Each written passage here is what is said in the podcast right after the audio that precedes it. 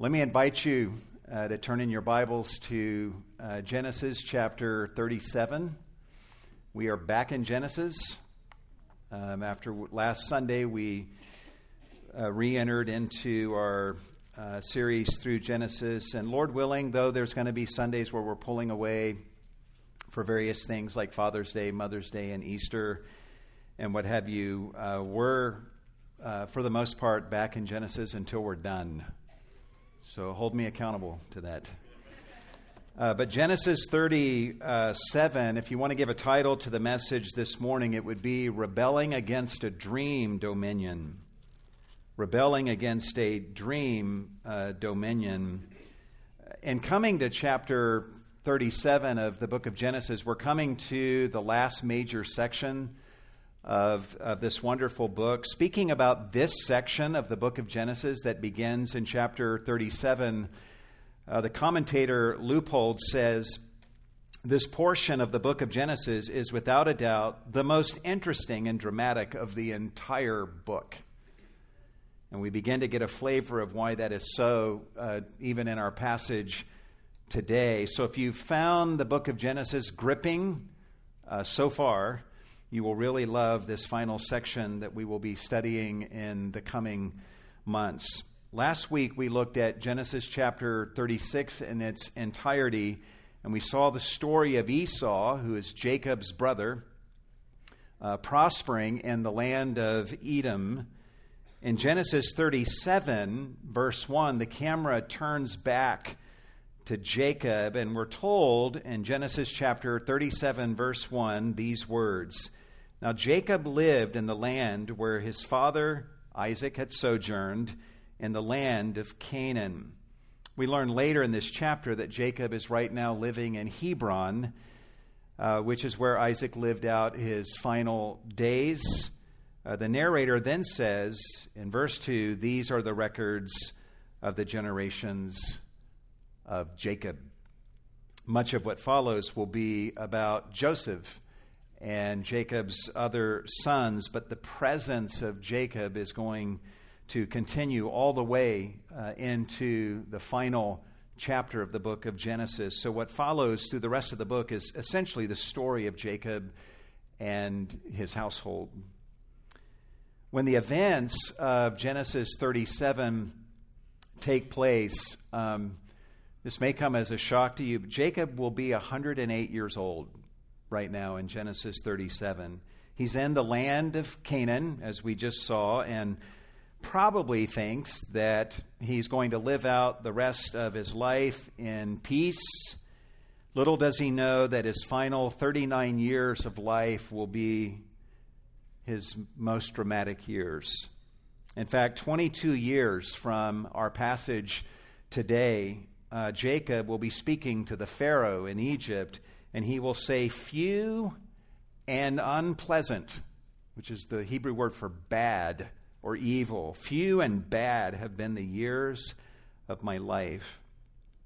And a huge reason for Jacob's choice of that word is found in the chapter that we begin to study today, Genesis uh, 37. All we're going to do today, with the time that we have, is cover verses 1 through 20. And we'll end this morning with the description of Joseph's brothers' initial plot uh, against uh, Joseph to kill him, followed by them saying, and this is how verse 20 ends, then we will see what becomes of his dreams. In fact, you will notice that dreams are a central feature of the passage that we're going to look at uh, today. In verse 5, we're told that Joseph had a dream in verse 6, he says to his brothers, Please listen to this dream. In verse 8, we're told that his brothers hated him for his dreams. In verse 9, we're told that Joseph had still another dream. And then he says to his brothers in verse 9, Lo, I have still I've had still another dream. In verse 10, his father says, What is this dream that you have had? In verse 19, his brothers see him approaching and say, Here comes this dreamer. They form a plot against him and then say in verse 20, Then let us see what will become of his dreams. ultimately, the thing that we're going to see that is so offensive to Joseph's brothers about his dreams is that they feature Joseph in a position of dominion over his brothers. Joseph's brothers despise that thought of Joseph being over them or in dominion over them, and they would rather kill Joseph than ever allow it to happen that he would rule over them. And most of us should resonate with that on some level. This was the default setting of all of our hearts toward Jesus Christ until God saved us and changed our hearts. Most of us know how the, the story of Joseph and his brothers will end by the time all is said and done. We know that one day Joseph's brothers will bow before Joseph exactly as Joseph dreamed that they would. But we also know that Joseph's dominion will be a dream dominion, a good dominion characterized by forgiveness and rescue and abundant provision and hospitality and love. But these brothers don't know that yet when we're in Genesis 37. They're filled with pride and jealousy and hatred and sin, and they really only know one thing. They know that they don't want Joseph ruling over them. And so, as we look at our passage today, we're going to observe six developments in the story of Joseph's brother's plot to dash his dreams of dominion over them. And the first development in this story that's going to unfold on us as we go verse by verse is that Joseph brings a bad report about his brothers to his father. And the story begins with Joseph tattling on his brothers. Observe what is said in verse 2. Joseph, when 17 years of age, was pasturing the flock with his brothers while he was still a youth, along with the sons of Bilhah and the sons of Zilpah, his father's wives and Joseph brought back a bad report about them to their father. The picture in verse 2 is of Joseph out in the fields with uh, his brothers, and especially assigned to help his brothers Dan and Naphtali and Gad and Asher, who were the sons of Zilpah and Bilhah, as you recall.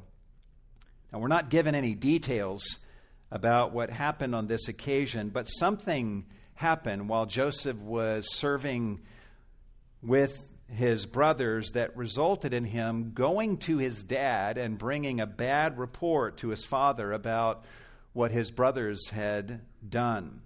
At the very least, we can know that Joseph is reporting something bad that his brothers had done wrong and that it damaged their reputation in their father's eyes. It's also possible that the narrator is hinting at the fact that Joseph may be doing here a bad reporting job and erring in some way here. And commentators speculate about this, and some are convinced that Joseph is doing wrong here, and others are not so convinced.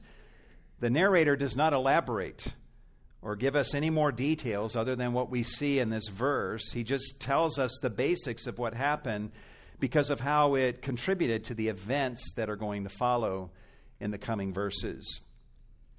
We're not told anything about what Joseph's brothers thought about Joseph's damaging report that he had given to his father about them, but it doesn't take a genius to figure out what they must have felt. How many of you have ever been tattled on in your life? Raise your hand. Okay. How many of you have ever tattled? Okay, more hands have gone up. Yeah, it doesn't take a genius to know how these brothers must have felt. You know how you felt when someone has tattled on you. They would have resented Joseph for being a tattletale little brother, a sniveling rat. They would have also realized from this where Joseph's loyalties lie. If his brothers do something wrong that their father would deem to be wrong, Joseph would side with his father over his brothers. So Joseph's brothers now know that Joseph's loyalty is with his dad and not with them.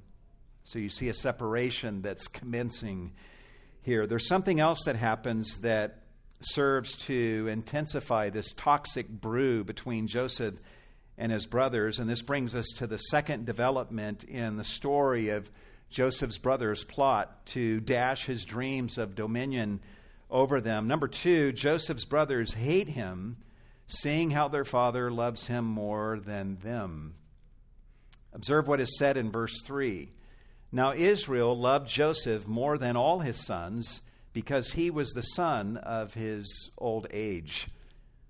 This statement here at the beginning of verse 3 could mean that Joseph's father loved Joseph more than each of his other sons, or it could mean that he loved Joseph more than all of his other sons combined. Either way, notice that the narrator uses the name Israel, not Jacob putting emphasis on the fact that Jacob is acting here in his capacity as Israel, the name that God had given to him, the Prince of God, who is the father of the coming people of Israel, and acting within his identity as the head of the coming nation that is going to descend from him. Israel, Jacob, is favoring Joseph, clearly choosing Joseph to be the son who will have preeminence in Israel. Notice the reason that Israel loves Joseph so much. The text says, because he was the son of his old age. When you do the math, you see that Jacob was around 91 years old when Joseph was born. People lived longer back in this day, so don't be weirded out by that. Benjamin was born several years after Joseph, but Joseph was the firstborn son of Jacob's favorite wife, Rachel, the woman he wanted to marry at the outset. And Joseph, being the son of his father's old age, also means, no doubt, that he was the son who was the most by Jacob's side during this older season of Jacob's life. Joseph was no doubt a constant and helpful companion to his father in his old age, and Jacob would have felt the deepest sort of connection and spiritual kinship with Joseph, making the two of them inseparable in these years of Jacob's life. As an expression of Jacob's favoritism of Joseph, we're told at the end of verse 3 that he made him, he, Jacob or Israel, made him, Joseph, a vari-colored tunic a vari-colored tunic. The Hebrew expression that is translated vari-colored tunic is katonet pasim. Katonet pasim. And the word katonet speaks of a tunic or a robe, and the word pasim can speak of the palm of the hand or the soles of the feet a fact that causes many interpreters to suggest that this particular tunic that Jacob is making for Joseph has sleeves that extend all the way to the hands, and its bottom extended all the way to Joseph's ankles. In fact, the first century historian Josephus understood Joseph's tunic in exactly this way, understanding it as a long sleeved tunic reaching to the ankle. One commentator who takes this view says that being a, a long sleeved tunic reaching to the ankle, this garment was not a garment adapted to work, but suitable to distinguish a superior or an overseer. By this very garment, the father expressed his thought that this son should have preeminence over the rest. In other words, he's dressing Joseph as the boss in this understanding. That said, the ancient Greek Septuagint translation translates the Hebrew with words that literally mean tunic of diverse colors. And that's where we get the expression a coat of many colors. Uh, this could indicate that the Septuagint translators thought of Joseph's robe as being composed of multiple colors, or that they thought of it as being an embroidered uh, coat that featured fancy ornamentation and design to it. Fortunately, even if these possibilities are the meaning, the intent would be the same. Back in this day, the garments of the ruling classes were more brilliant in color and more complex than those of, of the common people. So, any of these other understandings, however you choose to understand what Joseph's robe or tunic is here, uh, still indicates that Jacob is seeking to elevate Joseph above his brothers, to distinguish him from them, and to designate him as a ruler type of person. What we can know with certainty are three things about this garment that Jacob has made for Joseph. Number one, it serves as a visual symbol of Jacob's greater love for Joseph over his brothers. Number two, it was no doubt a very loud, ostentatious garment that everyone would see from far away. And number three, it was Jacob's way of showing Joseph's destined preeminence over his brothers. You know, it's bad enough, you know, for a parent to love one child over the other. It's another thing for a parent to make it this obvious, right? I grew up as one of my parents' four children, and deep down, I could always sense that my parents loved me more than my siblings. But over the years, they did an amazing job of treating us all the same so as to conceal that fact that they loved me best. In fact, I would, I would often compliment them for doing such a great job of treating us all so equally, even though deep down they love me most of all. But Jacob didn't even have the sense to try to conceal his greater love for Joseph. Imagine being a sibling and your father gets your sibling a jacket that says, Daddy's favorite child, whom he loves most of all. Imagine that. That's what's happening here in Genesis 37. As R. Kent Hughes says, Jacob's blatant favoritism is unconscionable.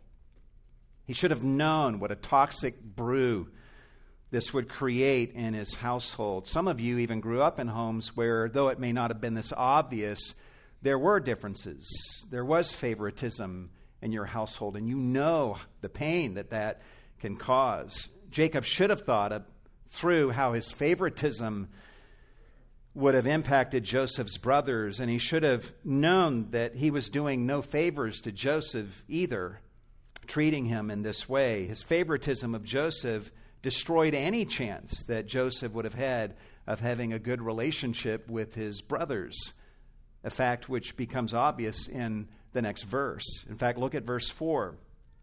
His brothers saw that their father loved him more than all his brothers and so they hated him and could not speak to him on friendly terms. Joseph's brothers didn't just wrongly misconstrue Jacob's affections. Jacob actually did love Joseph more than them, and they could see that with their own eyes. And they hated Joseph for it so much that they can't even speak to Joseph on friendly terms anymore. They could not stand Joseph trying to be friendly toward them, and they could not say a nice word to Joseph either.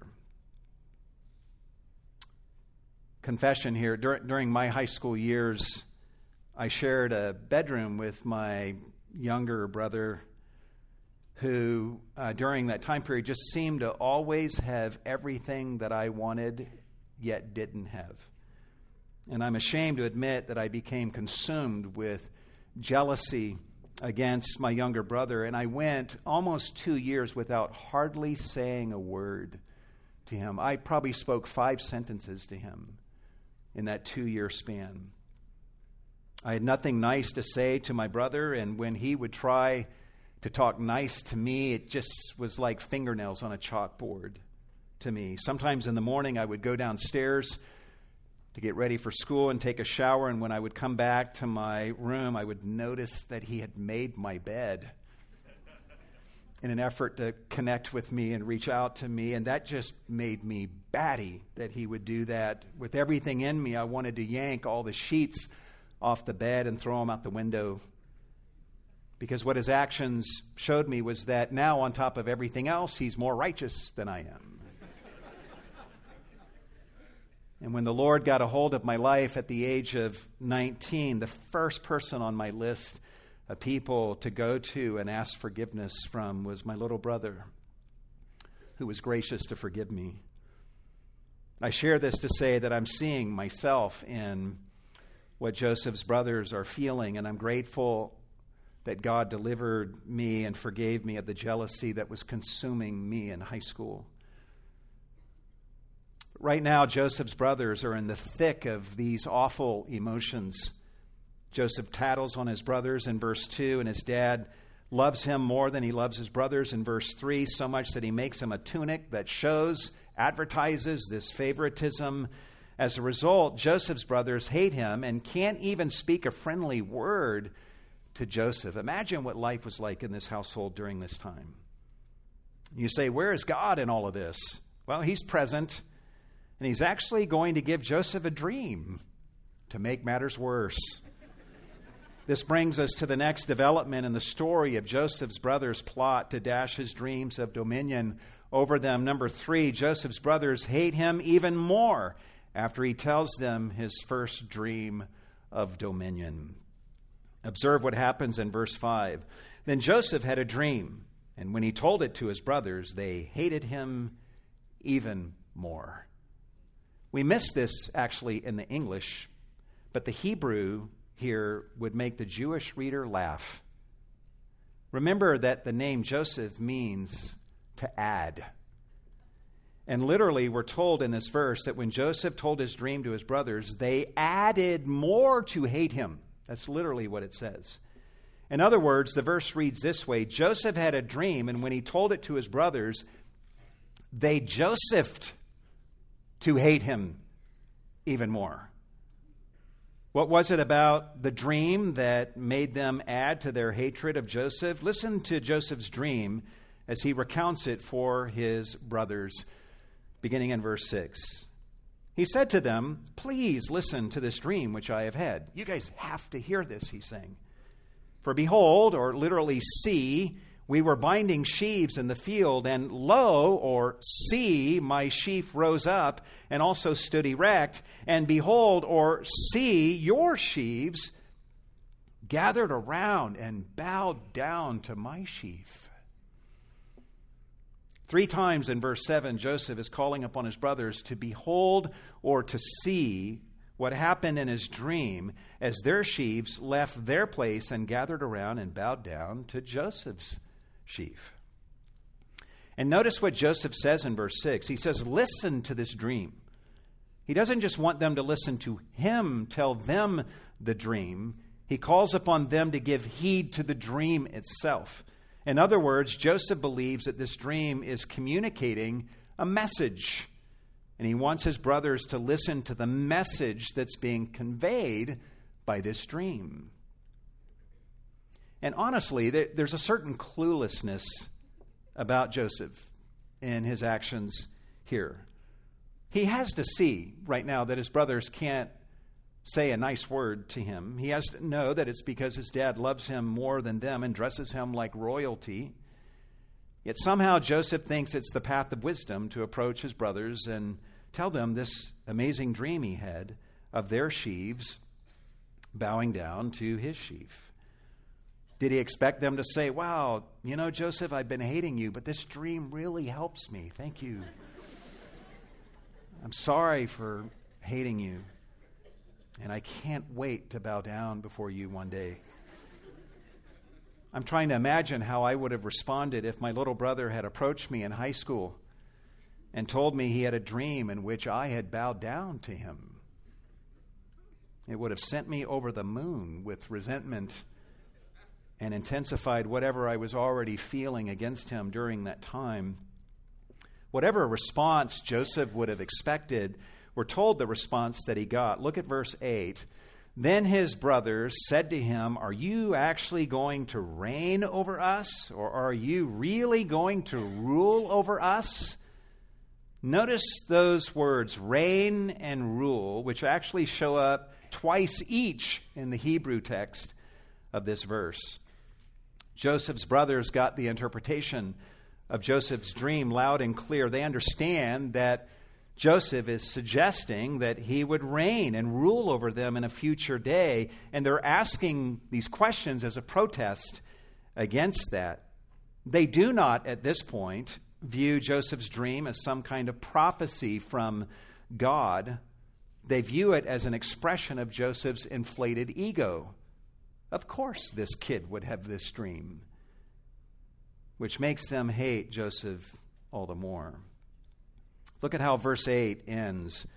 So they hated him even more for his dreams and for his words. And again, just as in verse 5, you could translate this literally they Josephed to hate him more for his dreams and for his words. As R. Kent Hughes says, their thinking about Joseph goes something like this This arrogant, pompous, ego centered, self focused brat is awash in megalomania, this spoiled little braggart. They already hated him, and the hearing of this dream now injects steroids into their hatred of him. About the only thing that could possibly make the situation worse is another dream, which is exactly what happens. And this brings us to the next development in this story of Joseph's brothers' plot to dash Joseph's dreams of dominion over them. Observe what happens beginning in verse 9. The text says, Now he had still another dream and related it to his brothers and said, Lo, or see, I have had still another dream, and behold, or see, the sun and the moon and eleven stars were bowing down to me. He related it to his father and to his brothers. I think if most of us in this room had had a second dream like this under these circumstances, we would have kept it to ourselves, right? And not shared it with our brothers, given the fact that the first dream didn't go over so well.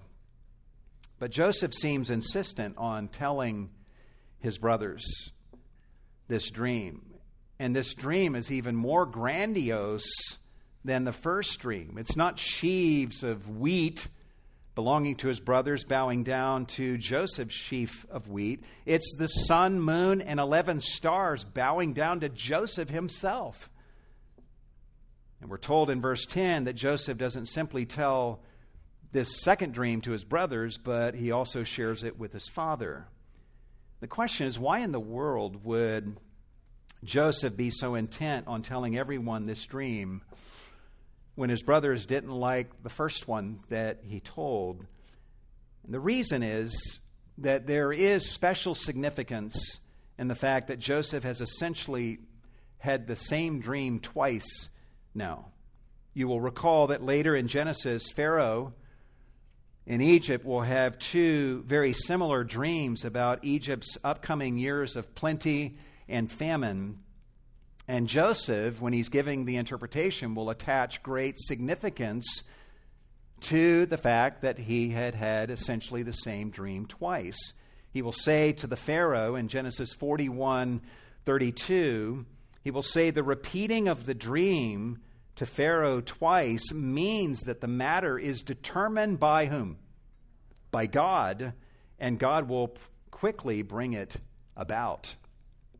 So, in Joseph's mind, to have the same essential dream twice means, I think we can say three things. Number one, that his dreams are from God, and this would confirm that. Number two, that the future events that these dreams represent have been determined by God.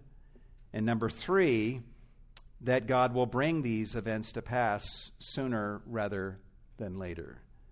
So Joseph wants his brothers to know this second dream because it validates his first dream as being from God, which his brothers had dismissed. We get no verbal response from Joseph's brothers to this second dream, but Jacob, Joseph's dad, responds. Observe his response in verse 10. It says, And his father rebuked him and said to him, What is this dream that you have had? Shall I and your mother and your brothers actually come to bow ourselves down before you to the ground? He rebukes Joseph for even having this dream and talking about it because he understands clearly the meaning of it right away. He knows that the dream means that he and Joseph's mother and all of his sons are going to bow down before Joseph in some future day. We actually don't know for sure who Jacob is referring to when he speaks of Joseph's mother. Uh, his mother, Rachel, has already passed away right after the birth of Benjamin. But Leah, his other wife, or Bilhah, who was Rachel's maidservant, had probably assumed the role of being a mother figure in Joseph's life, and perhaps Jacob is referring to one of the two of them here. As for how Joseph's brothers respond to the second dream, we, we actually see a shift that occurs. Uh, clearly, they hate him even more than they did after his first dream, but we're told in verse 11 that his brothers were jealous of him. And so there's that word jealous that shows up.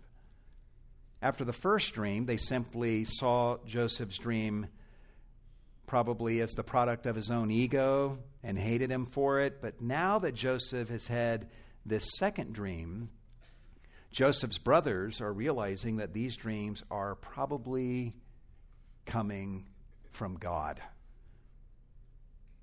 As it says in the Jewish Chumash, these brothers are realizing that the source of the dreams had to be providential. Joseph would indeed become their master, and that provoked them to turn jealous. Joseph's brothers were already upset with the fact that their dad favored Joseph, but now they're realizing that God seems to be favoring Joseph and choosing him to rule over them. So at this point, Joseph's brothers don't like God's will, as they have now come to understand it through these dreams. As for Jacob's response to what Joseph has said, we earlier saw that he rebuked Joseph and um, and so forth. But we are told the following in verse 11 says, But his father kept the saying in mind. He keeps what Joseph has shared in his mind with the thought that this is some kind of message from God and what Joseph has dreamed. And Joseph's brothers must have noticed that their dad, though he responded initially the way he did, that he has turned pensive. And he's keeping what Joseph has said in mind and holding on to it knowing that there's something to this. This is from God. And this had to have inflamed their jealousy even more. Something is afoot in God's plan, and Joseph's brothers don't like it. So, all the ingredients of this toxic brew have been mixed together, and all that is needed now is the right circumstances for everything to come to a head. And this brings us to the fifth development in the story of Joseph's brothers' plot to dash Joseph's dreams of dominion over them. Number five, Jacob sends Joseph to check on the well being of his brothers. Twice in verse 14, we're going to see uh, the Hebrew word shalom, but there will be no shalom in this family for a while. Observe what happens starting in verse 12. Then his brothers went to pasture their father's flock in Shechem. When Jacob had left Shechem several years prior, he evidently had um, probably left some of his large flock there, and now his sons have traveled about 50 miles north to go check on those flocks and to tend to them. And perhaps they were happy enough to go on this mission to get away from their dad and from Joseph after they had been in Shechem for a while, Jacob begins to wonder how they are doing. So observe what he does in verse 13. Israel, or Jacob, said to Joseph, Are not your brothers pasturing the flock in Shechem? Come, and I will send you to them. And he, Joseph, said, I will go. He's an obedient son. Verse 14 Then he, Jacob, said, Go now and see about the welfare or the shalom, which means peace and safety. Go now and see about the shalom of your brothers and the shalom of the flock, and bring word back to me. So he sent him from the valley of Hebron, and he came to Shechem. Being about 50 miles from Hebron, Shechem would have been a few day journey by foot if that's how Joseph is traveling. And Joseph travels this long distance looking for his brothers, and when he gets to Shechem, he can't find them because they've moved elsewhere. But observe what happens in verse 15. A man found him, and behold, he, Joseph, was wandering in the field, and the man asked him, What are you looking for? We have no idea who this nameless man was, but Jewish tradition considers this nameless man an angel who appeared in the form of a man in order to facilitate God's providence. In the plan of God, Joseph must meet up with his brothers. And that's never going to happen as long as Joseph is wandering around in Shechem looking for them. So this nameless man says, What are you looking for? And observe Joseph's reply in verse 16. He said, I'm looking for my brothers. Please tell me where they are pasturing the flock. Then the man said, They have moved from here, for I heard them say, Let us go to Dothan. Dothan was another 13 or 14 miles north of Shechem. And observe how verse 17 ends. So Joseph went after his brothers and found them at Dothan. With each step that Joseph is taking away from Hebron toward Dothan, he gets further and further away from the protective reach of his father, having no clue about the misfortune that awaits him. By the way, very much unlike Christ, who knew the suffering that awaited him as he marched toward Jerusalem to be crucified.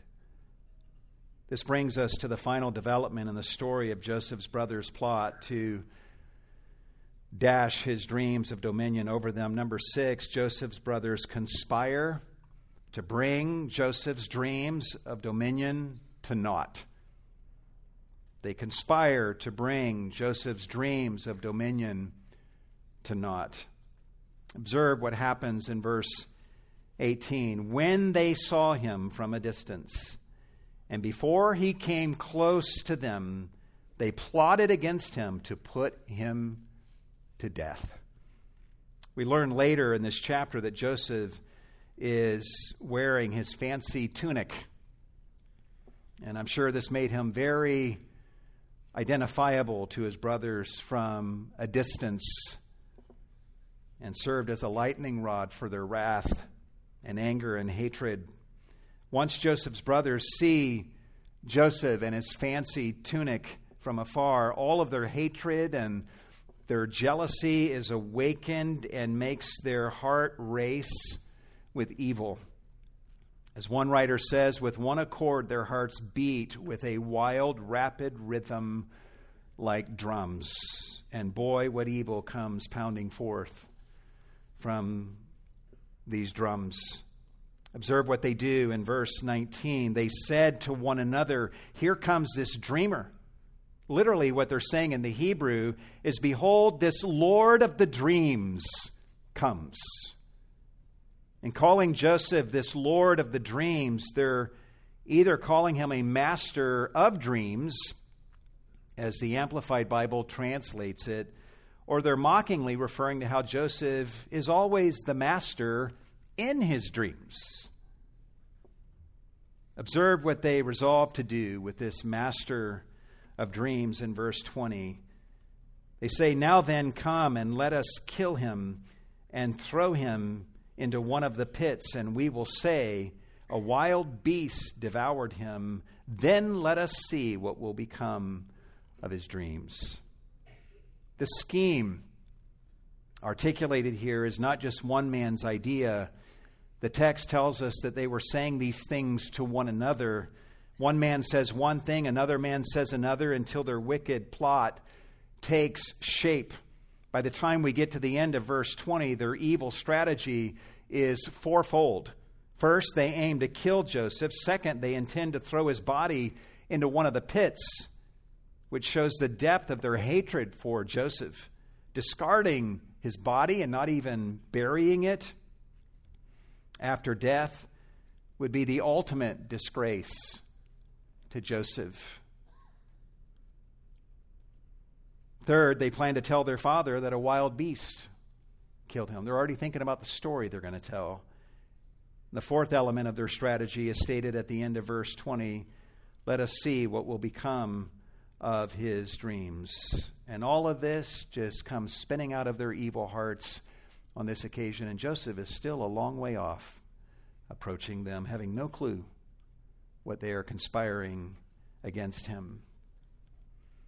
When they say, Let us see what will become of his dreams, ultimately what they're saying is, Let's see what will become of his dreams of dominion over us.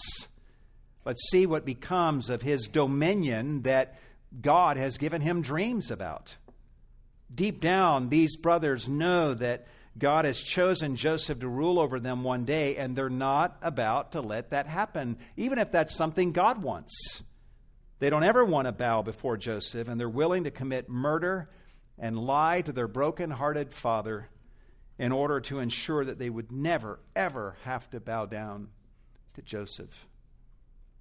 Their plot is going to take further shape in the coming verses, and we'll study those verses in the coming weeks, but we'll stop here for today with their words. Let us see what will become of his dreams. I'm struck in just going through these verses this morning how many times we see words for seeing in the story today. Joseph's brothers saw that Jacob loved Joseph more than them in verse 4. In verse 7, Joseph tells them three times to see or behold what he had dreamed. In verse 9, he tells them twice to see or behold what he dreamed in his second dream. When Joseph finds them in Dothan, we're told that Joseph's brothers saw him from a distance and plotted to kill him. And then in verse 20, they say, Then let us see. We want to see. Let us see what will become of his dreams. These brothers think they see clearly, but they're blind. They don't see right now that Joseph's rule, when it comes, will be a good rule, a rule that will bring them forgiveness and hospitality and healing and abundant provision. His rule will be their wildest dreams come true when it arrives, that will preserve their families alive. But right now, they don't see that. Blinded by their jealousy, they want to kill Joseph so that he will never rule over them. And then their plan is after killing him, let us see what will become of his dreams. We already know what will become of Joseph's dreams, don't we? Joseph's brothers, their plot is going to change in the coming verses. They will sell Joseph to some traders who will take Joseph down to Egypt as a slave. Joseph will rise to power in the land of Egypt and become the second most powerful man in the land, second only to the Pharaoh. And under Joseph's leadership, under his rule, Egypt will have plenty of food during a time of great famine. Joseph's brothers will come to Egypt in search of food during that time of famine. And in the end, Joseph will receive them and he will invite them to come to Egypt and to live near to him so that he can love them and take care of them. In Genesis 47, Joseph will say to them, Listen to some of these words. In verse 10 of Genesis 47, he will say to his brothers in this future day when they come to Egypt, he says, You shall live in the land of Goshen, and you shall be near me. There I will provide for you. And behold, or see, your eyes see that it is my mouth which is speaking to you. In that future day, Joseph almost literally is going to be pleading with them to read his lips, to see and to believe the goodness of his heart toward them. And these brothers will respond by happily moving to Egypt and living under Joseph's good rule in Egypt. And they will come to know in their own experience that Joseph's dominion is a good dominion. And they will look back and they will mourn in that future day over how foolishly they tried to bring this dominion, which is so good, to naught. What Joseph's brothers are doing in our passage today points us to what people did with Jesus 2,000 years ago. And even Stephen makes this connection in his sermon in Acts chapter 7. Jesus came to his Jewish brothers 2,000 years ago, speaking truth to them about the evil of their hearts, and they hated Jesus for it. For the bad report that he had given them about themselves. Jesus told them the truth about his unique relationship with the Father, and they hated him for that. Jesus' ministry was adorned and beautified with powerful miracles that God had enabled that represented God's approval of Jesus. And what did, what did they do to Jesus? They were jealous of Jesus. They hated him. They plotted to kill him to destroy him. They did everything they could to ensure that they would never, ever have to bow down to this Jesus. They thought they, at that time, could see so clearly, but they were blind to the truth that Christ is a good king and his dominion is an exceedingly good dominion full of forgiveness and love and provision and grace and relationship for all who are willing to bow before him.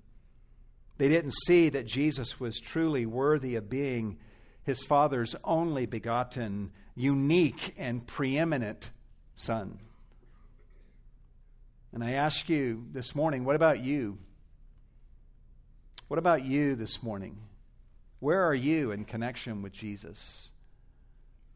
What do you do with the fact that Jesus speaks truth to you about your sin?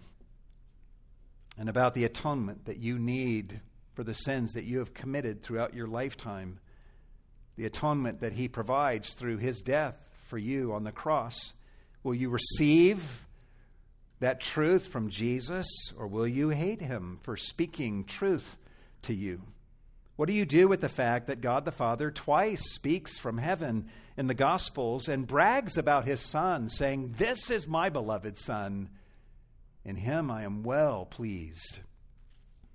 What do you do with the fact that Jesus was attested to you by God with miracles and wonders and signs which God performed through him? And the greatest of all miracles was raising Jesus from the dead,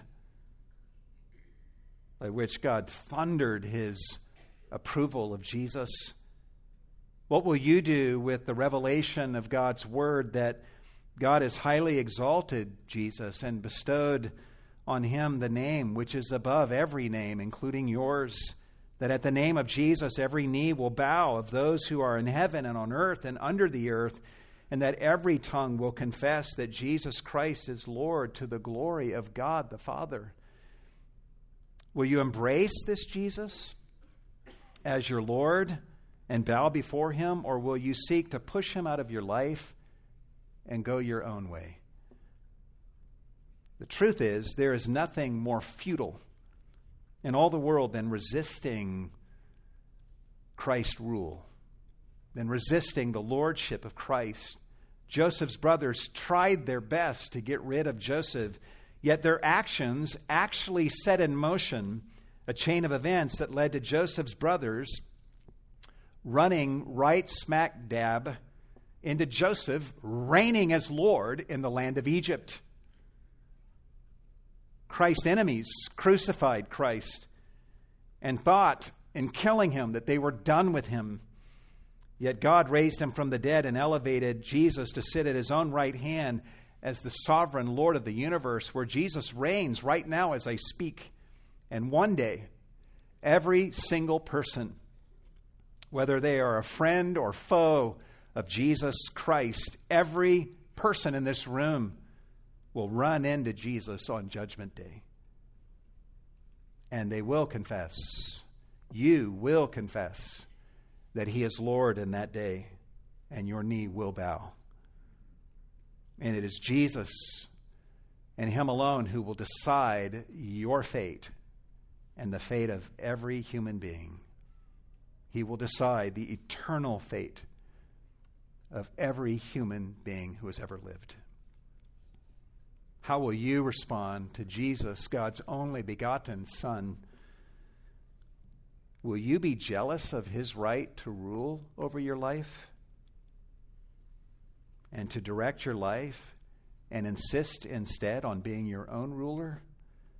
Will you be jealous of his right to be your judge and pretend instead that you are your own judge? Will you be jealous of his right to be bowed down to and prefer to bow down to your own will instead? Will you be jealous of his right to be glorified in all things and choose instead to live for your own glory? Or will you rejoice in his glory and happily bow down to him as your Lord and enter into a life under his amazingly good rule and dominion? Jesus is a good king, you know. That's what those of us here who have believed in Jesus have discovered and continue to discover day after day of living under the rule of Jesus in obedience to him He's the only Lord who will never let us down and who always stands ready to forgive us when we let him down. We're told in the Bible that eye has not seen, nor has ear heard, neither has it entered into the heart of man the things that he has prepared for those who love him and who are under his rule. If you have never bowed before this good Lord Jesus and called upon him as your Lord and Savior, I urge you to come before him today and bow before Him and believe in Him and experience the forgiveness of sins and relationship and the love that He freely will give to you if you call upon His name as Lord and believe in Him as your Savior. Bow before Him today. If you've never bowed before Him, bow before Him today. I plead with you to do that. And you will discover in this life and in the next that Christ's dominion is a good dominion, a better dominion than you can right now imagine. And it's so much better than the nightmare of your own dominion. Let's pray together. If you feel God's Spirit working in your heart and you feel Christ calling you to Himself, I want you to know you're not here by accident respond to his call and just say, Man, I, I'm so tired of my own dominion. I'm so tired of ruling over myself. I'm a terrible Lord of my own life. I want Jesus. I want him to be my Lord. I want him to be in control. And I want him to save me. Just even right where you're seated, call upon his name repent of your sins and ask Him to be your Lord and your Savior.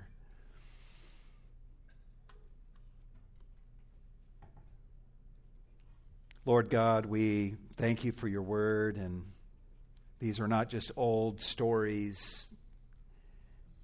These narratives that we find in Genesis show us the map of our own souls in so many ways ways we would never quite access were it not for true historical accounts like what we find in a passage like this. Human nature has not changed in thousands of years of human history. And our need for salvation, our need for deliverance from our hate and from our jealousy and from our anger and from thoughts of murder, Lord, we need a Savior. And you are the only one who can save us from these things. So we ask, Lord, that you would just cause an explosion of faith to happen in this room, that you would give faith, even for the first time to some in this room, that they would believe in you, even right now, for the first time. And for those of us who know you, Lord, we, we say to you that we believe, but help our unbelief. There are so many moments where we're not sure your dominion is truly a good dominion. Every time we go our own way and do our own thing and willfully disobey what you tell us to do, we are in that moment manifesting the fact that we're not so sure that you are truly a good Lord. And we're no better than Joseph's brothers. We confess that to you and ask you to help us, help our unbelief and give us eyes to see your beauty and your goodness, that we would happily dwell underneath your good lordship and give our lives to telling others about the good Lord that you are. You're such a good Lord that even when we fail to do the very things we're talking about, you're there to forgive and you don't abandon us and you keep loving us and calling us back to yourself. You pick us up when we fall, and you never let us down because you're a good Lord. And we thank you. Thank you for this opportunity, Lord, to give of our offerings to you, receive these funds, do much with all that is given in this offering for the glory of our precious Lord Jesus, in whose name we pray. And all God's people said,